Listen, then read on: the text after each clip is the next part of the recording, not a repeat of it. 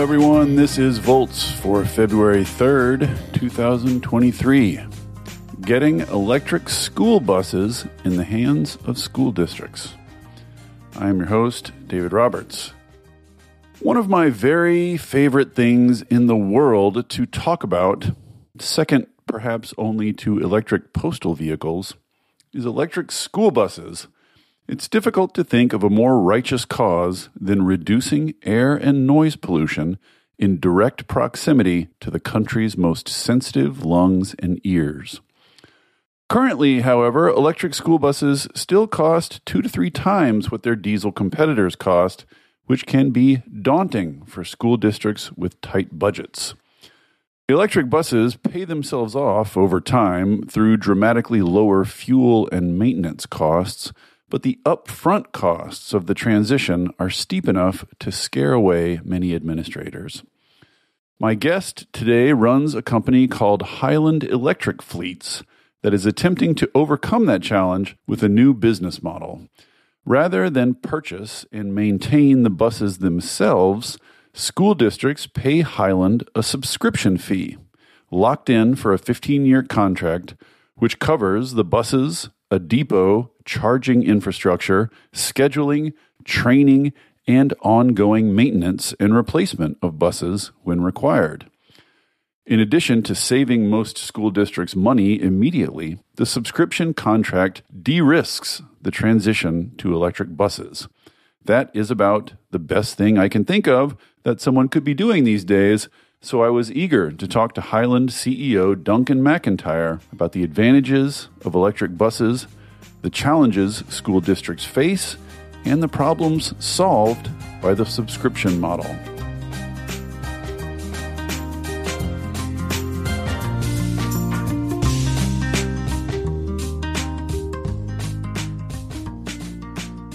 All right, with no further ado, uh, Duncan McIntyre, welcome to Volts. Thank you for coming. David, thanks for having me. This is awesome. Uh, Volts listeners are so interested in electric school buses. So I just have a, a gazillion questions. So let's jump right into it. Um, tell us what are the advantages or benefits of an electric school bus over the current line of school buses, which, as I understand it, are mostly diesel? That's right. They're mostly diesel, a little over 80% today. Mm. But your question is about the advantages of electric. I think the list is long, but I would highlight a few of the big ones. There's a clear benefit in emissions profile, just in the health of everyone who's operating or riding a bus. Mm. There's no tailpipe at all, and as a result, uh, they're very clean. Another big advantage is they just operate much cheaper. Hmm. The fuel is a lot less expensive. There are very few moving parts compared to a diesel bus. Right. And as a result, there's no oil changes, uh, there's no exhaust filters. Uh, there's lots of things that just aren't on electric buses. And so operating is much less expensive. And I don't want to uh, get caught up in the health thing too early, but have there been, I'm trying to sort of um, conceive of the sort of magnitude of the pollution reductions here? Like, ha- have there been measurements or studies about the difference when an electric school bus replaces a diesel bus, or are we too early to know for sure about that kind of stuff? I think there have been plenty of studies about the health impacts of a diesel bus and you know the, the comparison is simply the health impacts of not having a diesel bus since the electric format has literally no tailpipe and no uh, emissions profile at all. But the health uh, studies have been done by groups like american lung association groups like that and there's quite a few data points that look at reduction in uh, NOx and particulate matter, specifically uh, on things like pediatric asthma. I would say that's one of the, the main studies that has taken place, but also tying the emissions associated with the diesel tailpipe to just other general health key indicators. Yeah, one thing I would toss out too, because people always forget about this, but it's is noise pollution, which is you know the research on noise pollution is wild. I don't think people appreciate the the effect that has, and all these kids are effectively sitting right next to a jet engine, more or less. you know, like yeah. a, and it's extremely loud. Yeah, but the first question that comes up for everybody is they cost more. So, what is the current cost differential between an electric school bus and a diesel school bus? The electric school bus ranges from two hundred and seventy-five thousand to three hundred and seventy-five thousand dollars, really depending on the state you're in. Mm. And your question is about the differential. It's about two hundred thousand dollars of differential on average. So it's a two hundred thousand dollar premium uh, to buy an electric. That's not small. That's two or three x the cost. That's exactly right. Yeah, it's not small. Let's also talk about though some of the other barriers other than cost for a school district looking. You know, if I'm in a school district, I, I I have this wild idea. I want to replace all our diesel buses with electric buses. The cost of the buses themselves is not the only barrier or challenge I face? What are the other extra challenges that have to be overcome? There's a few other buckets. One would be charging infrastructure. You need to establish your depot, wherever you operate your buses today, as an electrified depot. And that involves installing a whole bunch of new equipment, uh, running a, an interconnection to bring new power, you know, new new electrical service into that depot, I would say that that's one big bucket of sort of a project that's required to get up and running. Uh, there's another piece that's all all about training. Mm-hmm. Your workforce needs to be trained. Mechanics need to figure out how to work on these vehicles. Your drivers need to know how to operate them and how to not just operate them, but how to be really comfortable with running them. Mm-hmm. And then there's an operating cadence of charging them. You know, the fueling activity is a little bit different. And unlike diesel fuel, with electric electricity, you, you really want to pick and choose when you charge and how quickly you charge, right. as it can result in lower or higher costs and uh, more reliability if done right. And so that'll get into logistics, right? Like routes and the timing of routes and, and these kind of things. Absolutely. That's right. And so these are all fairly substantial challenges. So, what is the current market penetration here? Like what is what is the base we're starting from? Are electric school buses anywhere or is it still an extremely marginal sort of market? We're at an inflection point right now, uh, David. The if you had asked me the question a year ago, I I might have said electric buses made up 2% of the new hmm. school buses purchased in 2022. But in 2023, our perspective is it'll be closer to 10% of the new school buses purchased. And in 2024, will be 20 to 40% of the new school buses purchased. So it's changing very quickly right now. You think we're on the, the upswing of that S curve in adoption? We are. There's lots of reasons behind that. The federal government, as well as many states, have launched programs that are putting a lot of uh, you know fresh grant capital as well as tax credits. If I'm a school district now, what is the total kind of pool of assistance available to me? I know there's, I think there's some stuff in IRA. I think there was some stuff in the infrastructure bill. I know there's state stuff. What is the sort of menu of assistance I can find? Yeah, it's a tidal wave of assistance, David. So it takes it takes a, a full time person just to navigate it all. but I would put it into a handful of big categories. One is the Clean School Bus Act, which is part of the infrastructure bill. Mm. And that's $5 billion that will roll out over five years. And are those just grants to buy school buses? Essentially. Essentially, just grants to assist in buying electric school buses. I, I think the second big category is tax credits in the in the IRA and the tax credit is not as big on an individual vehicle basis but importantly, it can be bundled with other grants. And so it, mm. it provides support. And then Many states have their own programs. California has had a program for years that's robust, really a grant program. Colorado has a new grant program. There are funding mechanisms everywhere from New York to Maryland to Virginia. And in many states, the totality of bundling a state program with a federal grant program and a tax credit actually make an electric school bus much less expensive than buying a new diesel. Mm. So there's a real cost advantage in some parts of the US today. Got it. So we're not just talking assistance, we're talking sufficient assistance at this point. More than sufficient assistance, we would argue.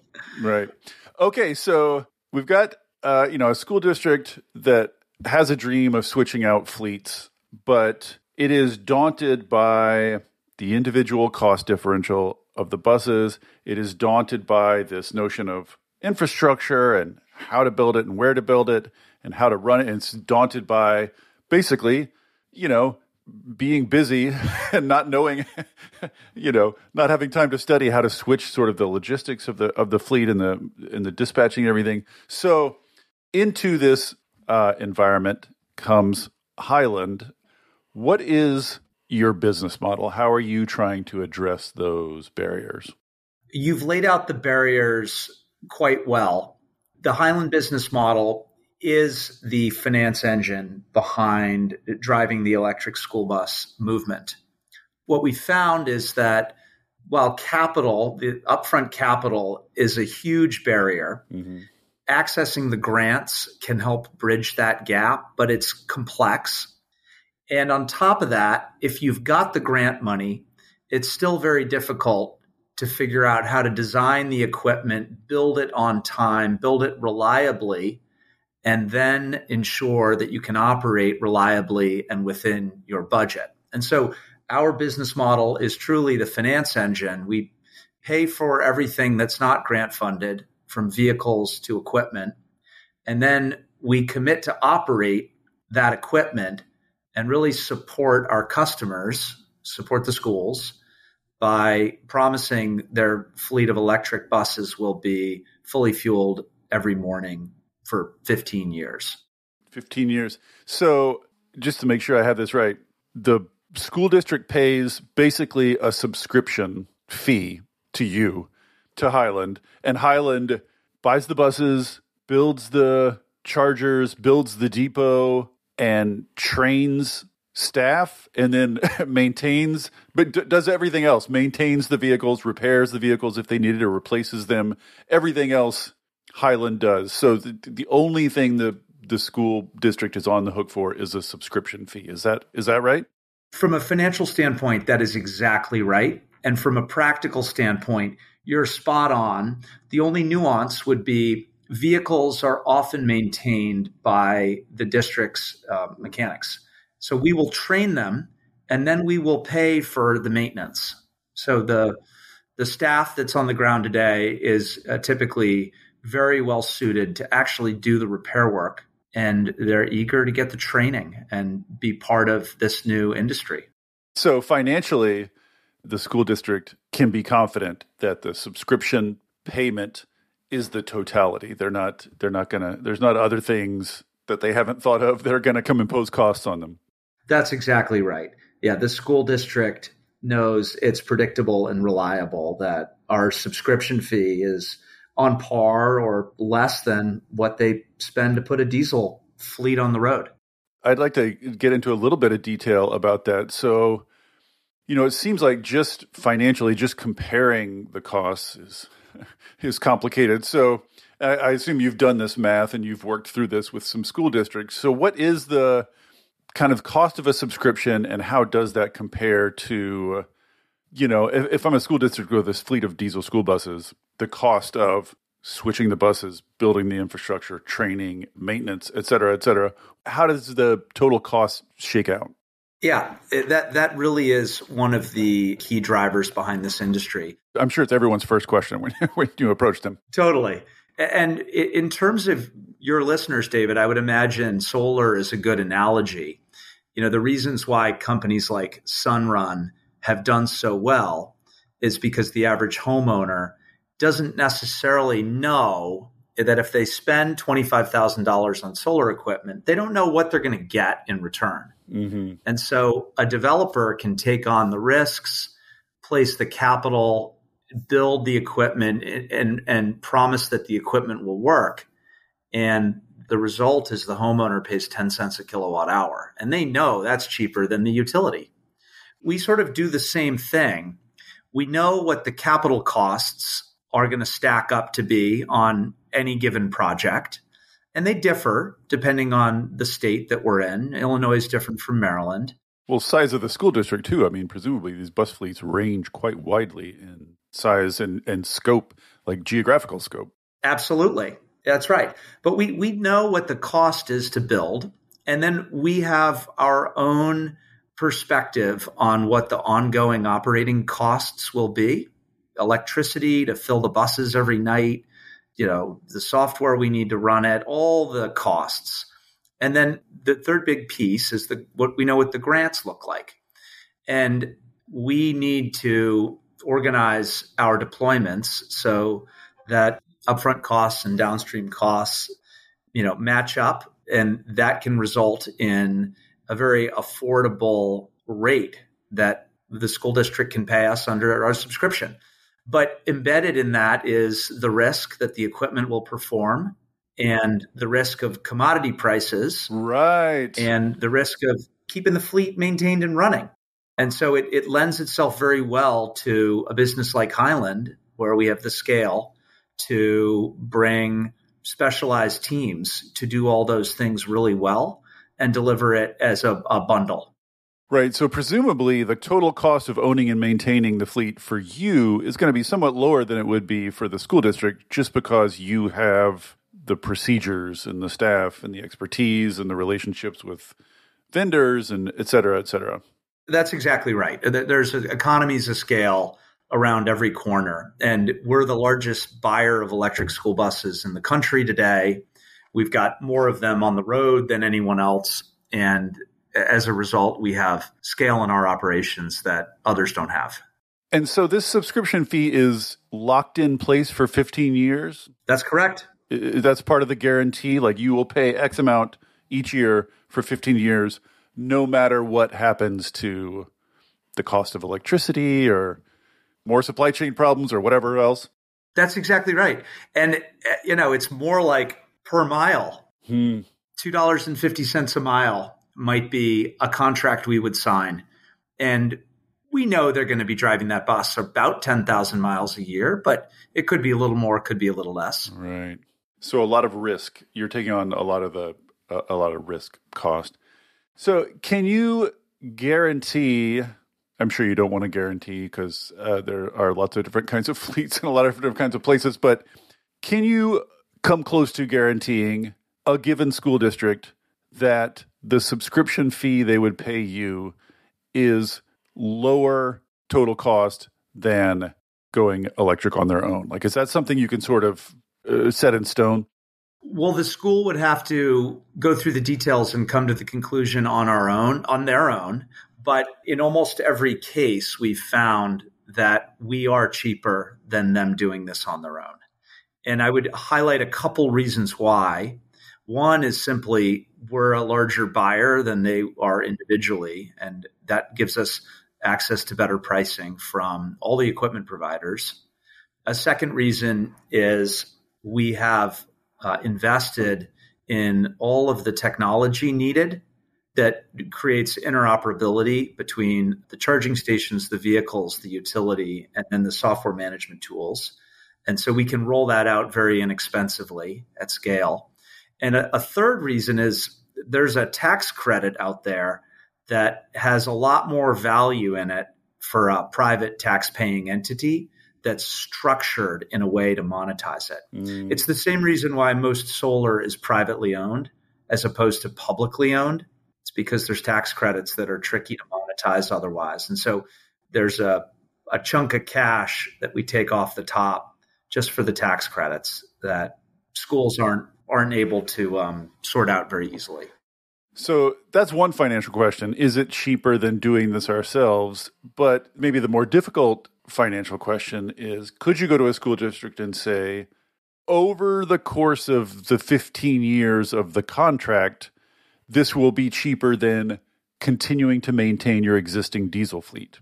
Can you promise that? I can't promise that because we don't know what diesel fuel prices will be two years from now. Right. But um, we can make a very strong case that we will indeed be cheaper by quite a bit. It requires uh, everyone to agree on some assumptions around diesel fuel pricing. But we have one other benefit, which is not only are we typically cheaper when you model it out, but we have no fluctuating costs to the school. Yes. And so uh, that's a benefit. It's a big benefit. Yeah, this is such a big benefit of renewable energy that I feel like manifests in a lot of different areas. It gets overlooked a lot of the time. Just risk of commodity price fluctuations is such a huge factor in these financial transactions, it's such a huge factor in national inflation risk. It's, you know, it's like a huge factor in everything. I totally agree. And the, the reality, David, is we can lock in electricity prices for many years into the future mm. by going into the competitive electricity markets. Right. And that's a lot more difficult to do with diesel fuel unless you want to pay a big risk premium. And so not only is are the kilowatt hours much cheaper, which just makes the totality of fueling costs lower, but electricity uh, has uh, more uh, management tools for companies like ours to go into the markets and uh, really lock in those prices. So we aren't taking 12 years of uh, completely naked risk either. We're just bringing uh, a set of strategies to bear to offer that to our customers. So you can make a, a strong case that it'll be cheaper over the 15 years. What about though, like next year. If I, you know, if I'm a school district and I and I have a, a, sort of a set school bus budget, can I save money on the first year? Because it's always these upfront, as I'm sure you well know, it's always these upfront costs that are daunting to people and, and keep people away from these things. So what's like, are, is there immediate savings or is it comparable immediately? Yeah, there's immediate savings, especially in the environment we live in today where there are some grants available to support project costs. Mm, right. And so year one, year two, year three, there's immediate savings. And there's also just a, a huge savings in the first year because you avoid buying a new diesel bus. Uh-huh. So you might avoid right. spending $140,000 for a capital purchase. And you've gone to a world where Highland gets paid $30,000 a year which includes a vehicle, it includes all the fuel, it includes repair costs, uh, it includes software and training, and it, so it's there's cost savings day one, and there's a very strong case that there there will always be cost savings. So this is, a, I mean, this is probably a naive question, but like you're coming to school districts and saying, "Hey, a, you're going to save money on day one. B, you're going to improve the health of your kids in your drivers. C, you're going to improve general sort of satisfaction and performance.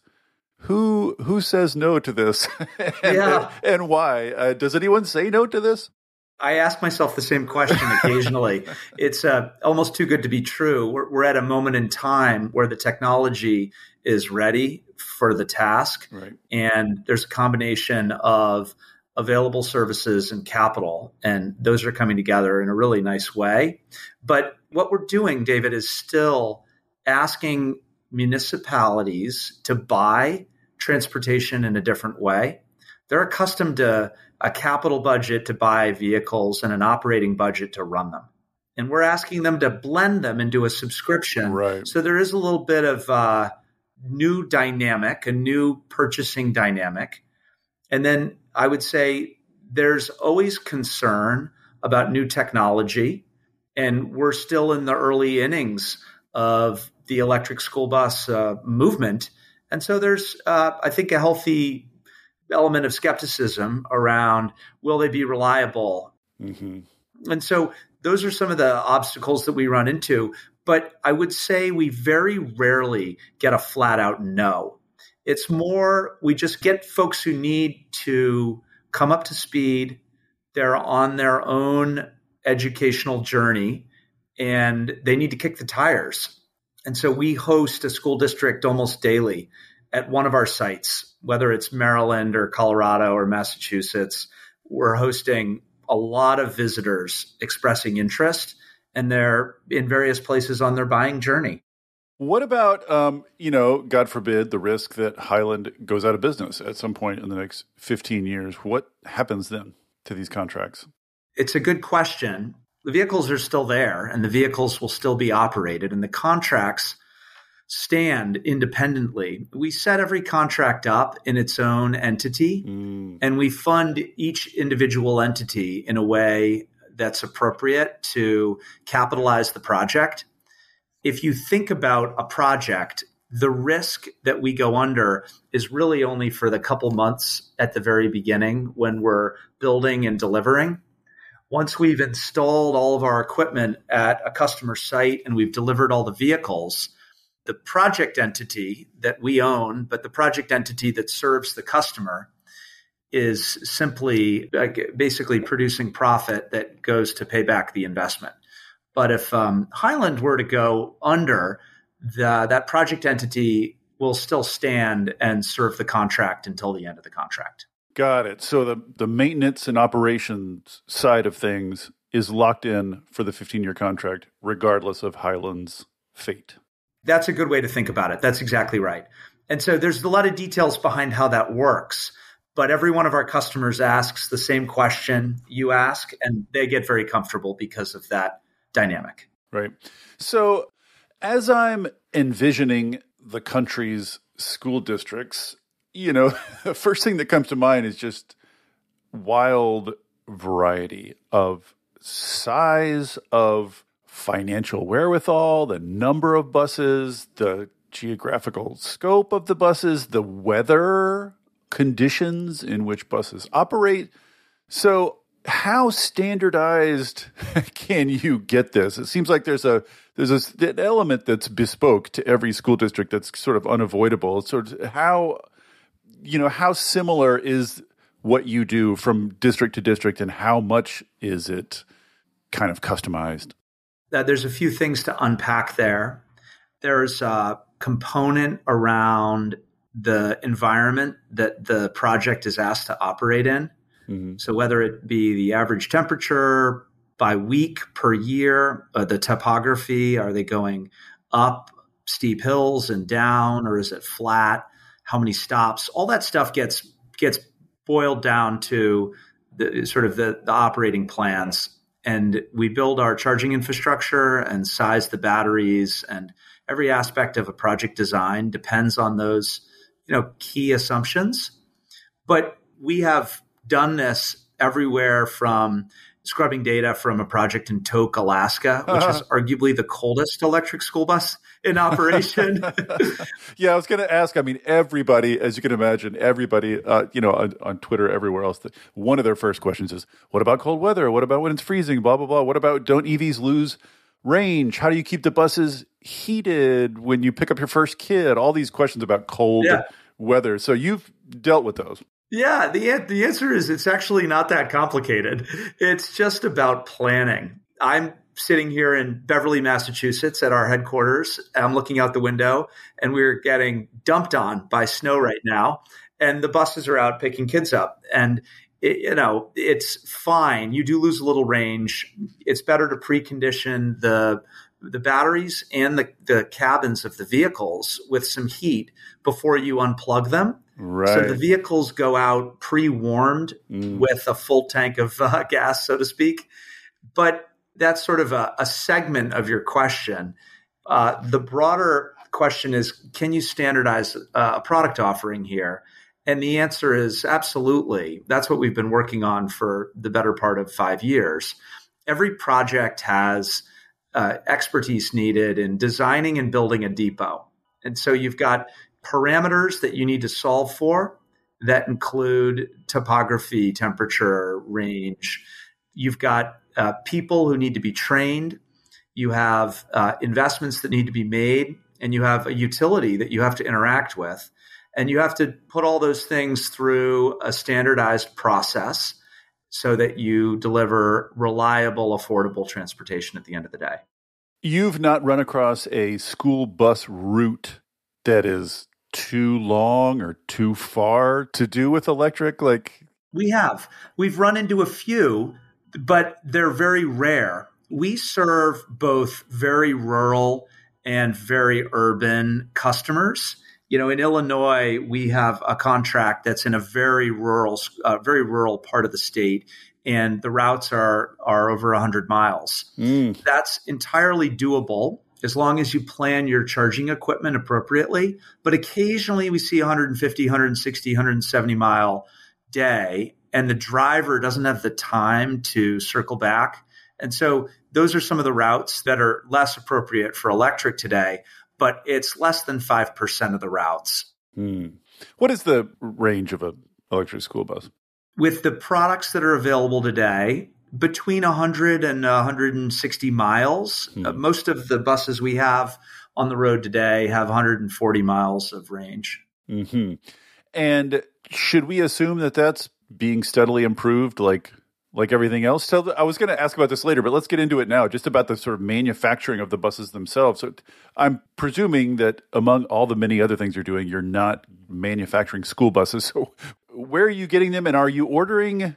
I mean, is there like a standard offering that you're just buying in bulk from some manufacturer, or is it possible to customize them? And if so, how much? Like, what's the in terms of the physical buses and how you procure them? How's that work? We do not manufacture buses. You are correct. we we buy them from the top tier manufacturers that have electric products available. Thomas built buses. We buy from Bluebird. We buy from IC. All of the major US domestic manufacturers that have electric product available. We essentially buy one of two or three formats. There's a type C, there's a type D, which is a little bigger but a shorter wheelbase, and a type A, which is a smaller bus. And while there's lots of bells and whistles you can add, safety features, you know, those can all be specced by each individual school. It is fundamentally the same uh, foundational vehicle, just with more cameras or seatbelts or whatever mm. you know someone might add on. So we do buy in bulk for a couple of those categories as part of our procurement strategy. And so we end up working really closely with the manufacturers, not only in terms of the features we need to operate the vehicles efficiently, but also the feedback loop. What are the things we found that are tricky for drivers, little quirks. Yeah, I'm very curious about those. Like, what do uh, people who have road tested these things now? And there's, you know, like driving school bus routes every single day is a real. a real stress test. It really is. What do they find in terms not just of like, you know, drivetrain or whatever, but sort of those bells and whistles? Like what what do they and do they not want in, in those terms? Well, first I would say the drivers almost universally absolutely love them and, and this is for the same reason that everyone loves it when they when they switch to an EV, presumably. And it's a lot of the same reasons, right? The vehicles have better torque. Yeah. They're completely silent. Mm. The braking is a, a real pleasure. You really just take your foot off the accelerator and a regenerative braking system slows the vehicle down at a at a, an even pace it's a very calming experience. and it puts more power back in the batteries while it does that. Right. And so it takes a little bit of training and a little bit of practice to get the hang of it. But the drivers love it and it eliminates the wear and tear on the brakes. But I would say, David, the biggest highlight I would throw out there is because the vehicle is so quiet, no engine rumbling, the kids in the back don't have to yell over the engine rumbling to talk right. to each other. And so it's just a, a quieter uh, drive to school, the whole experience. Yes, my my memories of school buses in in my youth definitely involve a lot of noise, a lot of screaming. Absolutely. And I would throw out one other just anecdote, which is while the drivers absolutely love the vehicles, there's lots of little quirks that we found, especially in the first couple of years of operating, fewer and fewer today, but little software quirks where if your bus is idling for more than a minute, it will shut it shut off in the early iterations. Hmm. So you have to, you know, flip the switch and turn it back on. And since there's no engine rumbling, you don't know that it's shut off. And so that was a little inconvenience that had to be sorted out with the manufacturers. But little things like that are pieces of feedback that were, I would say, weekly, monthly for the first year and a half. And now it's more like quarterly. Mm. Also, in terms of the physical buses, um, you know, in the EV space, there's this sort of division between sort of legacy manufacturers that are trying to move to EVs. And the thought is among some people, I think probably fewer people these days than before, but the thought is among some people that a company like Tesla, which is just starting on EVs from the beginning and designing an EV from the ground up rather than trying to sort of adapt old, you know, existing chassis and things like that, is going to produce ultimately a better vehicle that in the long term will be cheaper. Is there a Tesla of of of school buses or of buses generally, or are these all legacy manufacturers? Lion Electric is a Canadian company that's the closest to what you described in this sector. Hmm. And they uh, were the first manufacturer to put an electric school bus on the road a number of years ago. They've had a lot of success in California, and uh, they've got the lion's share of the market in Canada. Hmm. Uh, and they're focused on other areas too, other categories of medium and heavy duty, municipal and other transportation, trucking and busing. And uh, they are very, you know, Lion's very formidable uh, competitor for the incumbent OEMs. I think one of the areas that is really unique to school busing is there's very tight relationships with the regional dealers, mm. not only on buying the vehicles, but just the ongoing support that's needed to keep them on the road. Mm-hmm. And I think it's a, an area that is harder to break through that network without your own. Right. Whereas Tesla had the, you know, the benefit of consumers not having quite as tight of a relationship with their dealers. Even loathing their dealers. Yeah, that's right. In many cases. I think that's right. Final uh, hardware question. What kind of batteries do these buses use? Are they all using LFP batteries? There's a few technologies, but they're, for the most part, lithium ion batteries. Mm. And this is not like, do you not get parents or school administrators worrying about battery fires? I mean, I know they're rare, but, you know, obviously, this in this setting, you wouldn't want to take any chances. I agree. That has not been a key area of concern for parents or school administrators. You know, we, we, do get the question occasionally, but it hasn't been a key area of concern. We own a lot of Thomas Jouleys, which is the Thomas built electric school bus. And they are powered by a powertrain built by Proterra. Mm. Proterra is a domestic manufacturer. They make batteries specifically engineered for the medium and heavy duty transportation sector. And the safety requirements and standards in that category of vehicle are such that Proterra had to do a tremendous amount of safety work. And you know, they're they are one provider. Cummins has a platform as well. There are others, but our opinion is the industry's done a pretty good job of designing, you know, the, the right safety precautions and designing their equipment in the in the right way to just to make them really safe. Yeah. Okay. There's a whole set of questions I want to ask about utilities and your interaction with them. Sure. Um, putting aside for now fancy talking to the grid and all this kind of stuff, just in terms of going into a utility area and installing what amounts to really substantial new load.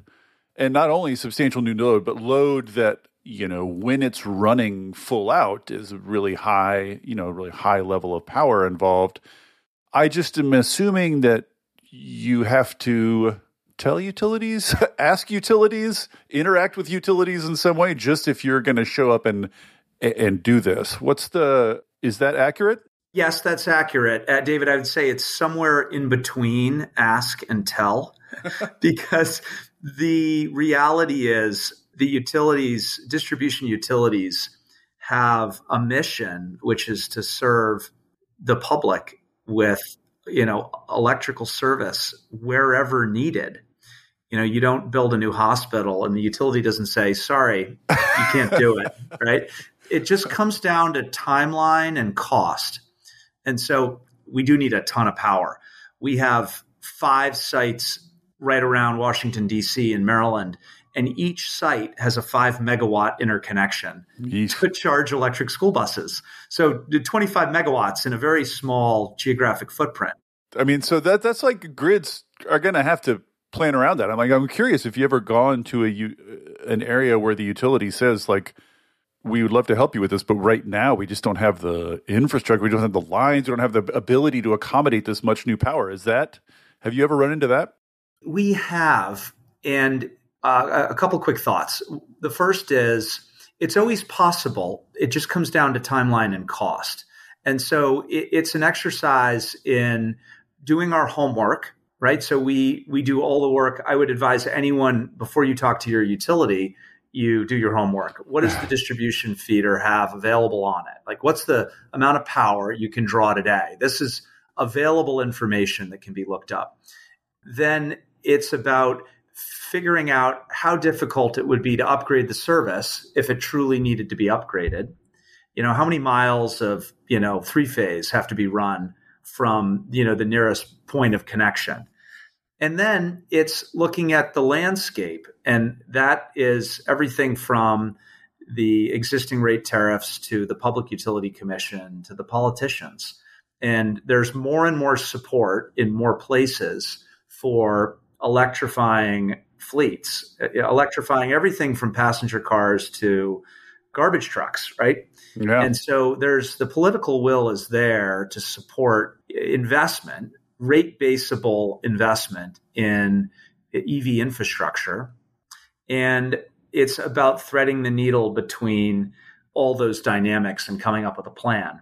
There, there are places where we want three megawatts of power but we'll, we'll settle for one and a half hmm. because we can get one and a half in a year. Right. And we can work on the next one and a half over the next 40 years and plug the gap with some stationary storage or some other form of a charging strategy. And so I would argue it's really about interacting with the right people at the utility to come up with a plan that leverages the utilities assets and capabilities with the needs of the fleet and it gets married up by the equipment that's available to sit in the middle. Yeah. Have you run into a situation yet where you had to wait, where you had like people ready to sign contracts, but you had to wait for years, two years, three years, four years, whatever, to let the utility prepare? We signed our contract with Montgomery County Public Schools in February of 2021. And we promised to have the first depot up and running in August that summer, which is lightning fast. Yeah. But we promised to have three more depots up and running 18 months later because we knew they were going to be slower. And then we we didn't promise to have the fifth depot up and running until the summer of 2024. Mm. So we we knew that one would take 3 years and it will take us 3 years. We're in the middle of it now. Mm. And that was a, exactly a, a, a function of those local dynamics how to get the power, how to get it efficiently, how to get it affordably, and how to work with the utility to do that. Yeah, I don't know. I don't know that I would want to be in a business where I'm waiting on utilities to do anything. yeah, as, a, as, a, general matter, it's an inevitability here. But once yeah. you're up and running, the, first of all, for the most part, utilities have been pretty darn good partners. Hmm. Everyone has this in their roadmap. And so, more often than not, they're kind of excited when someone comes and says, Hey, we've got a real project. Let's work on it together. Beyond this, just the basics, um, once you have a fleet of electric school buses, you have a distributed set of very large batteries which are sitting unused most hours of the day. Uh, so, I guess two questions. One is about grid to vehicle communication, i.e., do you time the charging of these vehicles in coordination with the utility in some way? So I heard two things there. Well, the first is time to charging, which I think of as sort of grid communicating with vehicles. And then the second is vehicle to grid, which is, you know, vehicles occasionally discharging electricity into the grid when the grid needs it.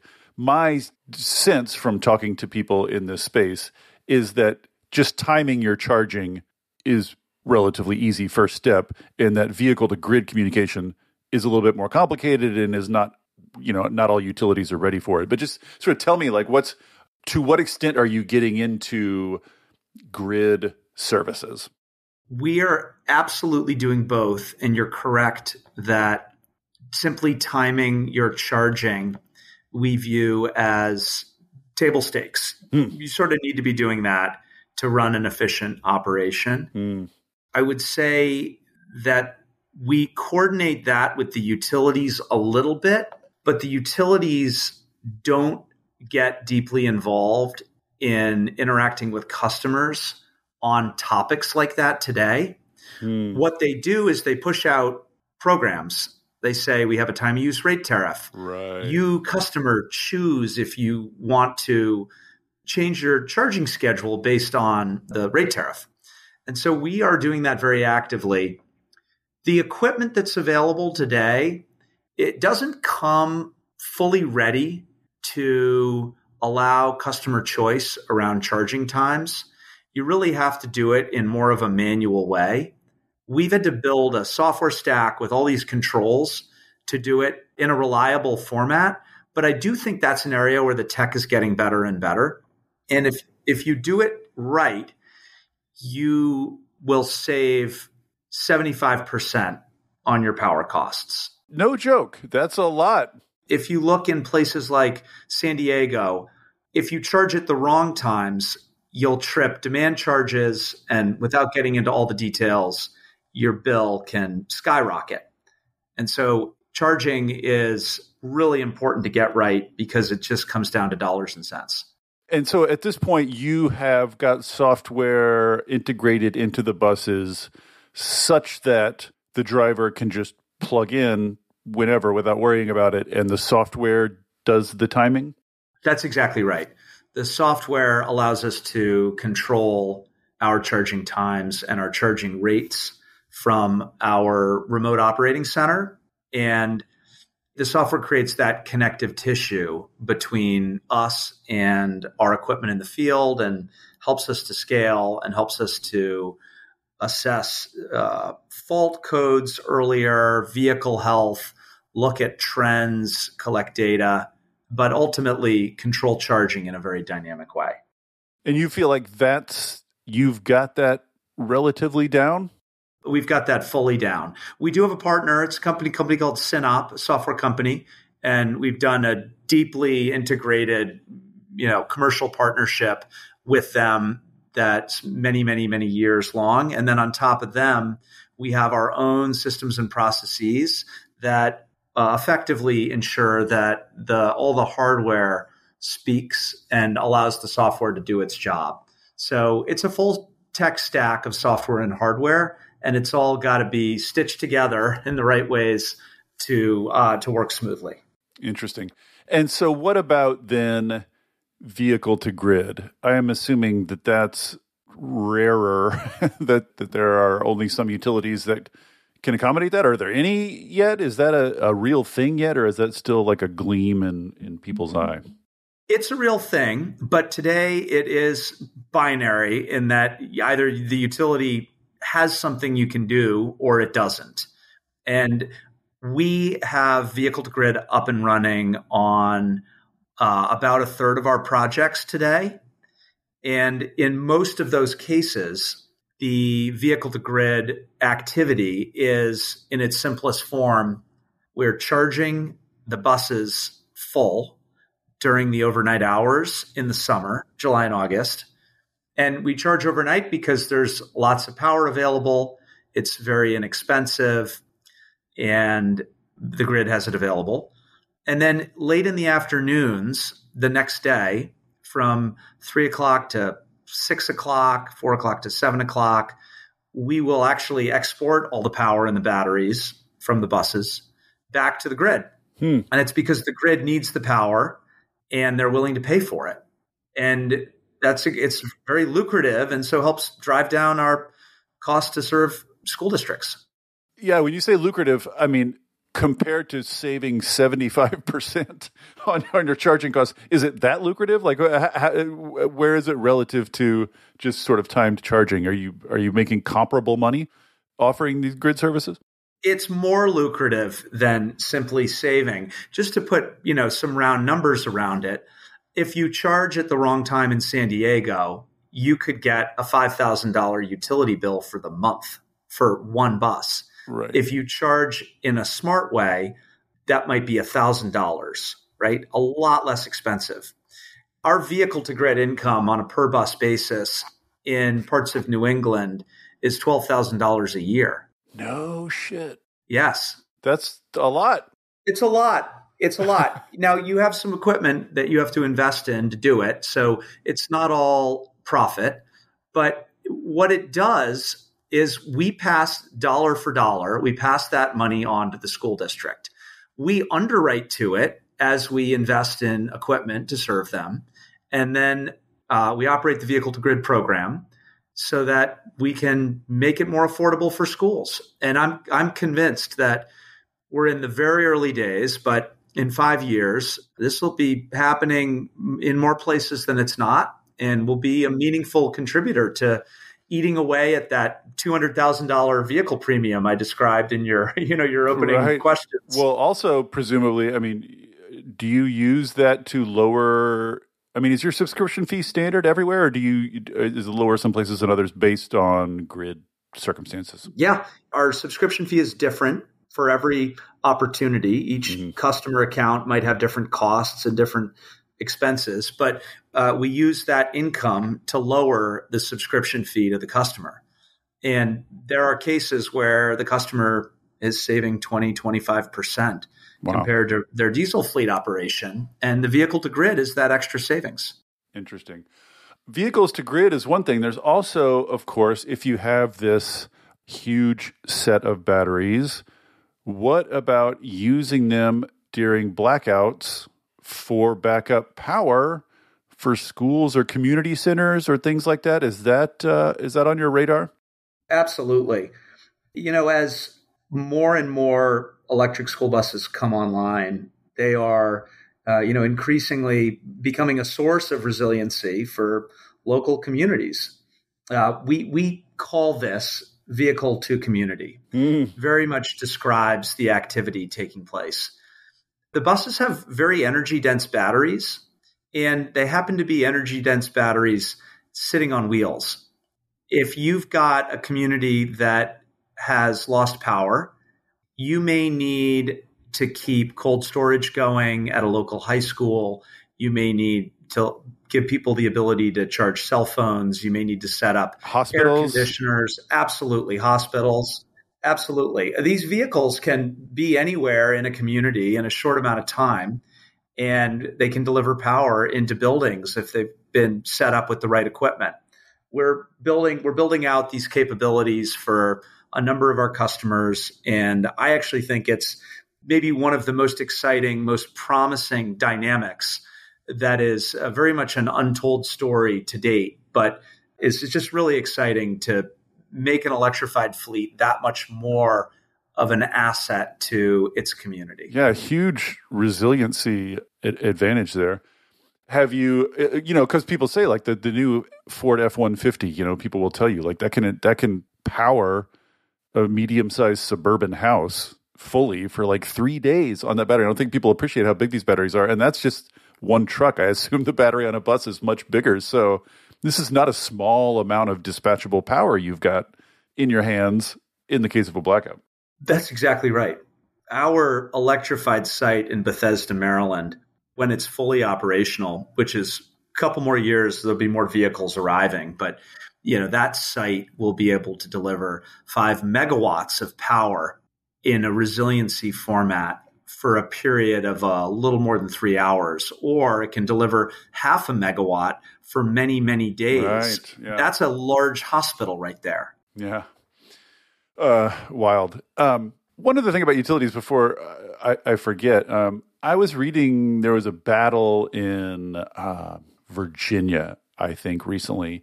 I think it was Dominion, the utility, wanted to get into owning electric school buses, owning and operating. I think maybe more or less along the lines of what you guys are trying to do. Does that make any sense to you?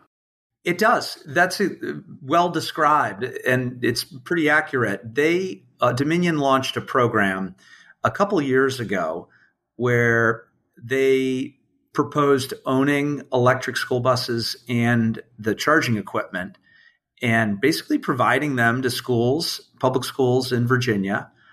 And they proposed rate basing all of those investments. Mm. So, you know, paid for by the uh, on your electricity bill if you're a resident in the state of Virginia.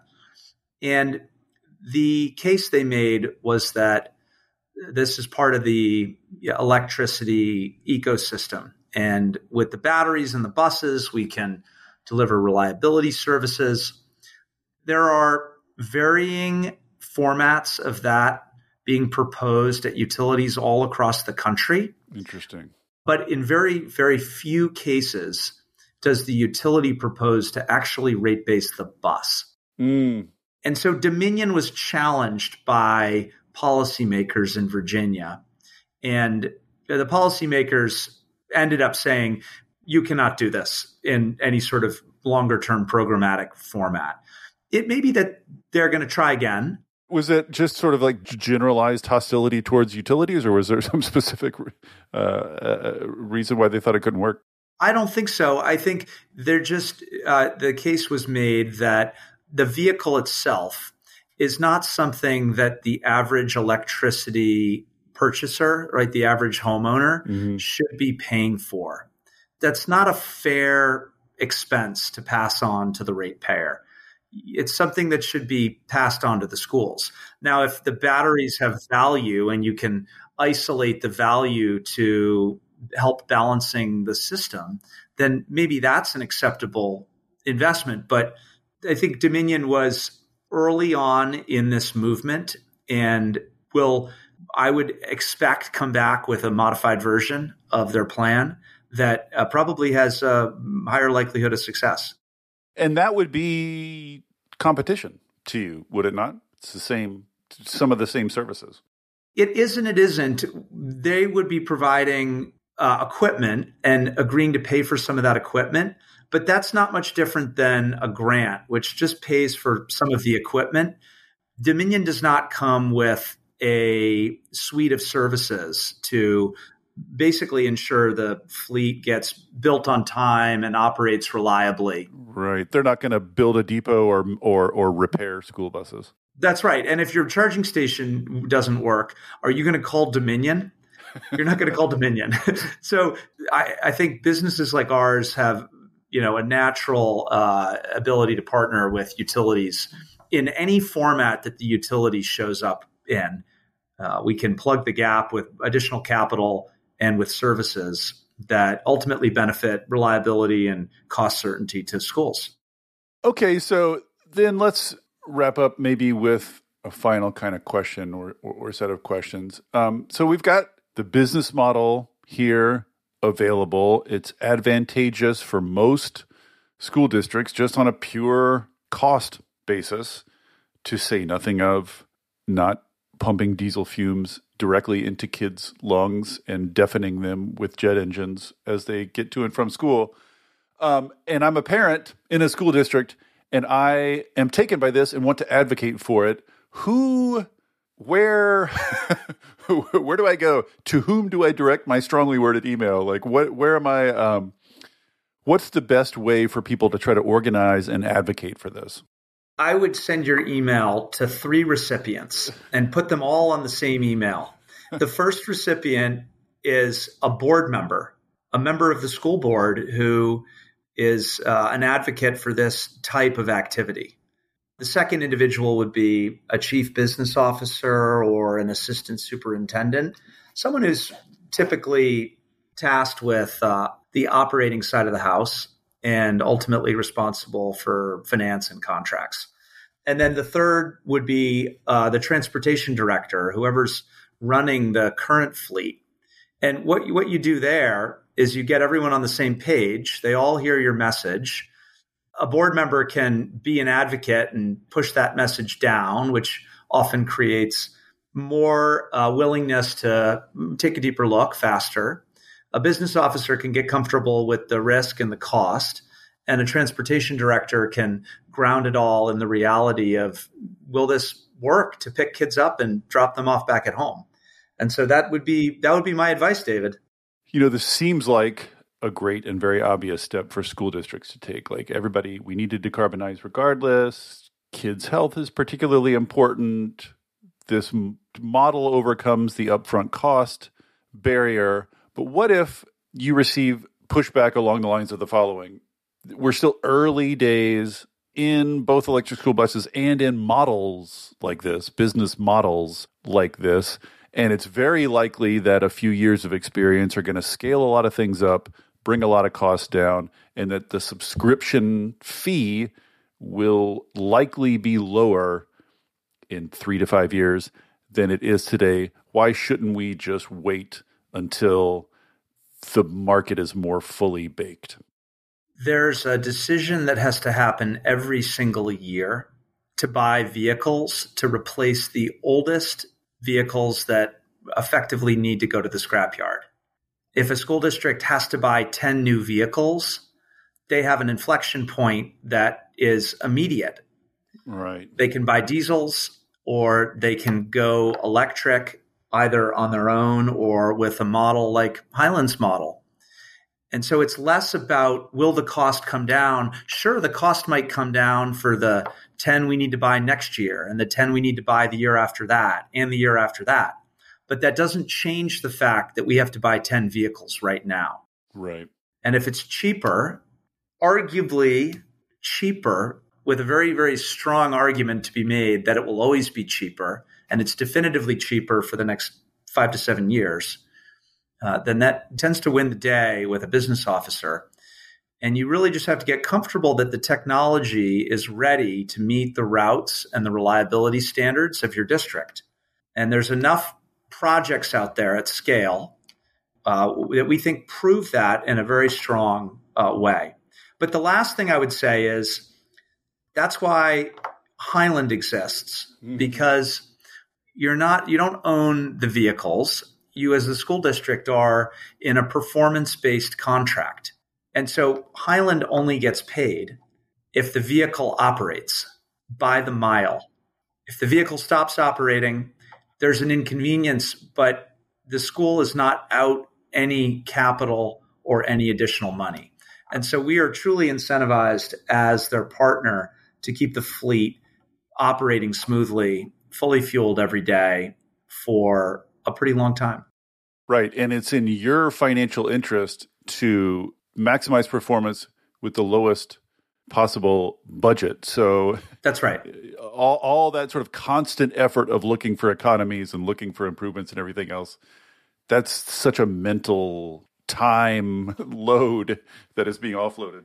Uh, we agree. And, and David, it's not that the model is new to schools. It's new for school buses, but schools have been buying energy efficiency equipment under energy savings contracts for decades they're very accustomed to that business model within you know the, within the operations of their their plant, uh, their facilities, and this is no different. The one thing I always say about this model of subscription rather than buying, and this is true, you know, across product categories, is if you're just subscribing to your equipment, you know, if a new, cooler, better school bus comes into the world, it's to Highland's advantage to buy it and switch it out. Unlike if you buy a diesel bus, you're just sort of stuck with the diesel bus for whatever it is 10, 20, 30 years. You can see continuous improvements when you're on a subscription model. You don't have to buy every new model of bus. Like someone else is going to do that for you. So you you'll likely see improvements in hardware and service over the course of the subscription. That's exactly right. And I would also say that our customers, if you speak with any of our customers, they would say that this whole experience is an upgrade. We give them better insights into their fleet. We provide a technology platform that is state of the art and robust. Uh, they have better information than they've ever had on where the buses are located, state of charge, you know, the health of the vehicle, lots of analytics and other tools. And when something goes wrong, uh, we have people there and we're on the phone and we're, you know, opening up power cabinets and solving problems very quickly. And the whole experience is, as you described, an upgrade. Well, uh, this is awesome.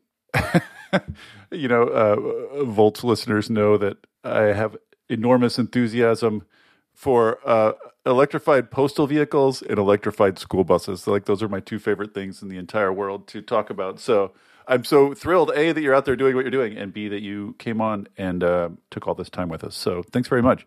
Yeah, David, I, I love your podcast. I love what you're doing, and uh, was very glad that you were interested in hearing more from Highland about uh, our experiences and what we're seeing in the market. So, really appreciate you having us on, and look forward to hearing it live. Thanks.